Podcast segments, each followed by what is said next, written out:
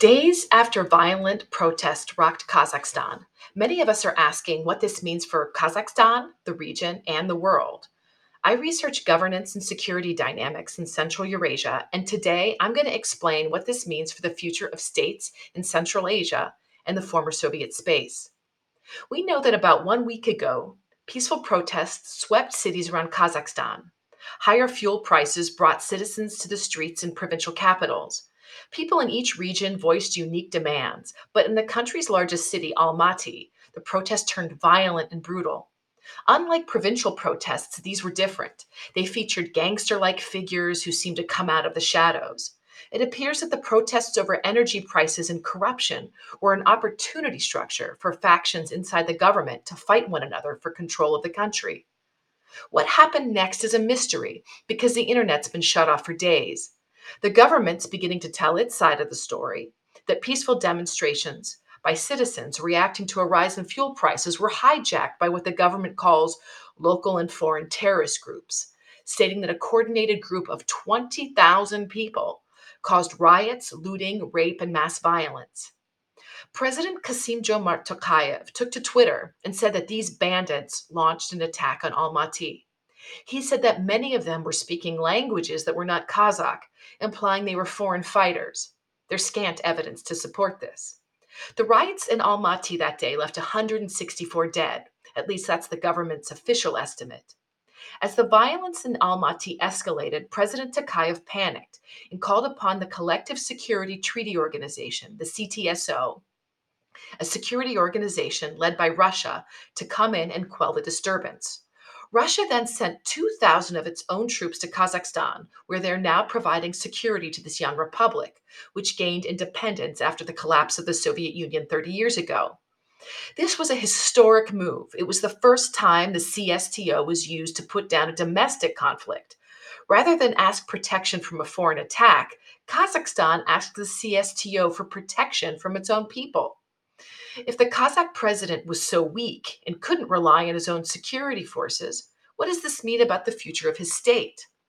Political theorist Max Weber famously defined a state as that entity that has a monopoly in the legitimate use of violence. If a country like Kazakhstan, a country that has embarked on a project of national construction over the past 30 years, requires foreign troops to guarantee this monopoly on violence, what does this mean about Kazakhstan's independence as a state? By inviting the CSTO, Kazakhstan has sacrificed its symbolic, if not outright legitimacy to foreign powers. For 30 years, the country's leaders have proudly proclaimed its sovereignty. Leaders said that sovereignty was the most important national value. It was something leaders fought to protect and build until their own personal gain became more important.